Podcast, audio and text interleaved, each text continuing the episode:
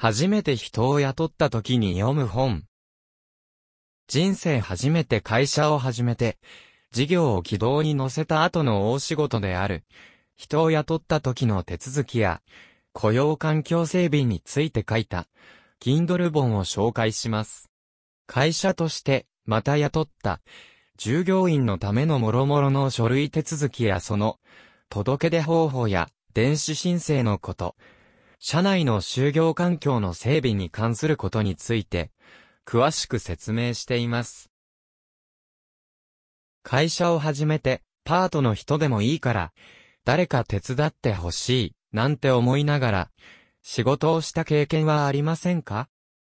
人を雇えるくらい忙しく、仕事があるなんて羨ましい話ですが、会社を作ってやってみよう。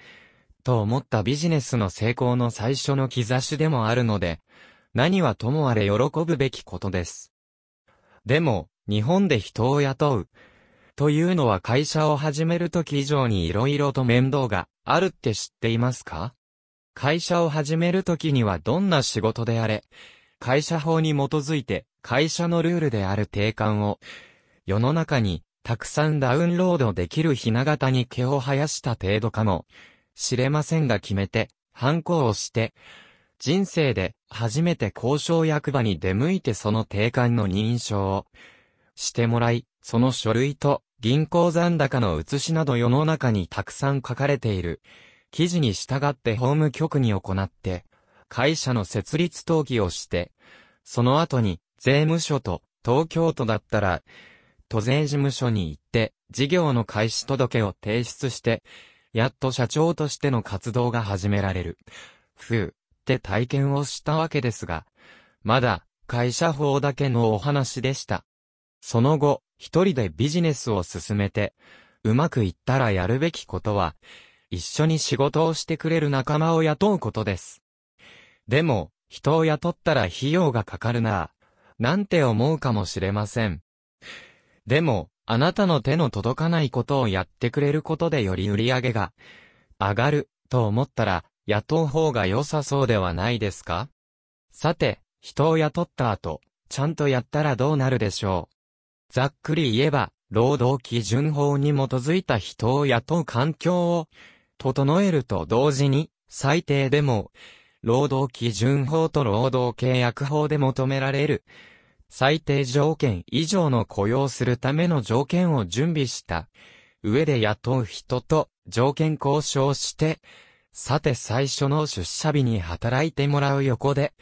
雇用保険と労災保険と健康保険と厚生年金に加入するための事務所の届け出をすると、同時にいて雇った人の保険加入手続きもしなければならず、労働保険は保険料の前払いすらせねばならず、その横で、税務署にも、給与支払い事務所としての届け出をして、ちょっとしたら、健康保険証とか、雇用保険加入証が届くから雇った人に、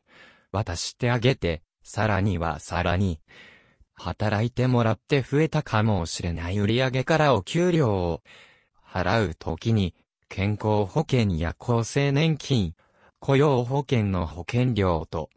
所得税の源泉徴収と、地方所得税の特別徴収と称した金額を計算しては、さっぴくは、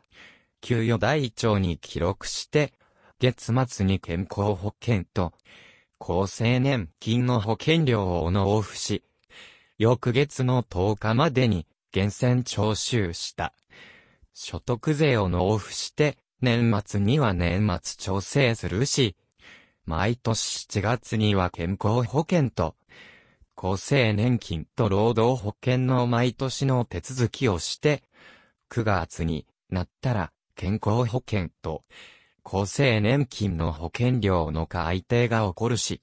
なんてことが目まぐるしく起こり続けるんです。それも、雇う人が増えれば増えるほどその手続きは発生して、って知ってましたか？多分、自分が会社勤めしていた時にこんなことになっていたなんて人事部に配属されたことがなかったら、想像もしたこともないですよね。私も人事部に配属されたことはありませんが、もし人を雇った後、何も知らずに何もしなかったら、こんなこと知らずに自分の理想を求めちゃう社長業に飛び込むのが普通です。で、雇って気づいて勉強しながらでも知っている人に、お任せでもどちらでもいいのですが、手続きをしたならまだいい方です。知らずに雇い始めて、どこかのタイミングで、あれ？なんてことになったら目も当てられません。労働基準法違反から、所得税法違反、などなど、ペナルティを受けるだけならまだいい方です。仕事上で怪我とかされて、でも、労災保険に入ってませんでした。となると、怪我の保証を会社で、全額負担、なんて、事業収益へのダメージが大変なことになります。そういうお手伝いをしてくれるのが、社会保険労務士さんだったり税理士さんだったり、するのですし、お願いをしたら助けてくれるわけですが、どうしても費用がかかりますよね。それ以上に任せてしまうと、自分の会社が何をどうしているのかわからないまま走り出すので、どこにビジネス上のリスクがある、ということを知らずにいることになります。ええ、実際に一度人にお任せでやっていたこともあるのですが、そのおかげで人を雇う、解雇する、ということのリスクや責任に対する自覚が低かったなぁ、と、今思い返すと感じることでもあります。ということで人を雇った時に、自分で手を動かすこと方がいいとは思うけど、何をどう手をつけたらいいのかわからないですよね。会社の設立と同じように、世の中のブログ記事などでたくさん書かれていて、あちこちに情報が散らばっています。ということは、全体として何をしなければいけないのか、という俯瞰する作業がしづらいのです。しかも個別に調べていくので調べて書き集める時間もかかります。手間ですよね。ということで、そんな経験をもとにとうとう書いてしまいました。Kindle 本です。この本では、会社として人を雇うときにやらねばならない手続きと、雇った人のためにやらねばならないことを、端っこから端っこまで全部カバーしています。しかも、このところの政府による、電子申請への誘導もあることから、e-gov を使った電子申請の方法についても、その準備の仕方から実際の手続きの作業までも説明しています。なぜこの本を書いたのかというと、ただのファンドのコンサルなスローステップスがなぜこんな人の雇い方みたいな門外観的なことを書いたの？と思ったかもしれません。実際、ファンドについての本を書いている途中でこの本を先に仕上げたくらいなのです。人を雇うこと、それは思っている以上に責任が重い。私自身、自分で会社を3つ立ち上げて、最初の時は上に書いたように、人事労務関係は人にほぼお任せをしました。お金で解決できるのですから楽でした。かっこ笑いでも、正直言えば、仕組みをよく理解しないまま人を雇っていたので、いざ人を解雇することとかを考えるときにいつできて、いつできないとか社員の大変な時期を、どう各種の社会保険で守ってあげなければいけないのか、ということをちゃんと理解せずにいました。その後、スローステップスは人を雇うことなくやっていますから、いいのですが、その次の会社で一から、全部自分の手と頭で手続きを全部やってみたのですが、まあ、大変でしたけどいい勉強になりました。ところが、とあるお客様とのお仕事の際に、このあたりの仕組みを作らねばならない、となった時に、ちゃんと説明できない自分がいたんです。過去に一通りでを動かして、届け出とか全部やったにもかかわらず、です。他方で、そのお客様も、残念なことに人に丸投げしようとして、自分で何もしようとしなかったのです。それを見て、これは雇われた人を最低限のセーフティネットで守ってあげられないし、お客様自身も、法令12種リスク、特に労基署が入った時に、基本的な整備ができていない、という問題があると思ったのです。実際、労働基準法の求める、非雇用者の保護というのは、年俸制の部長なのだから管理者として残業代や深夜手当を払う対象じゃないから、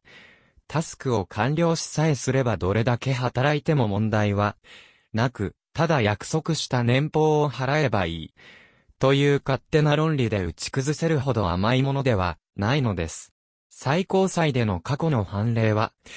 結構雇う側にとって厳しいものばかりになっています。それを人任せで、リスクがどこにあるのか経営者が把握しないままでいる。というのは会社にとって危険極まりないですし、そこで働く人たちにとっても守ってもらえるものがない。という不安定な状況を作り出しかねないのです。ただ、そのお客様との契約は、当初の予定通りに終わることになっていましたので、その先のフォローをすることができません。ですので、マニュアルの形できっちり残しておけば、いざという時に見てもらうことで何とかならないか、と思ったのです。この本は、その急いで作ったマニュアルをより丁寧な形で、かつ、2020年11月24日に急に、サイトのアップグレードをしたいガブにできるだけ内容を更新した形にしました。本当は、社会保険労務士が書いた、と言えれば、より箔がつくと思いますが、ここは会社をいくつもやって、水も甘いも知った実務者の観点で書いた。ということでまずは、読んでいただけると、別の視点での労務仕事の大変さと、重要さを知ってもらえると思います。ということで、スローステップスの初の書籍、クリックレフスレーベルからお届けする。初めて人を雇った時に読む。本、新米社長のあなたに送る人を雇った時の、お仕事一覧、スローステップスクイックリフスは2020年12月31日から、Kindle で読めますのでぜひご覧ください。おまけ。このブログを、隅から、隅まで読んだことのある人なら、あれ？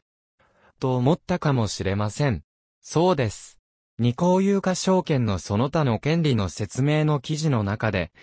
書かれていた謎の収益分配プロジェクトで触れられていた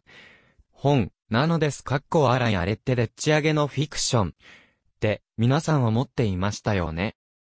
実は実際に本の準備だけはしていたのです。ですので、この本の売り上げに参加するプロジェクトはないですからね。かっこ笑い。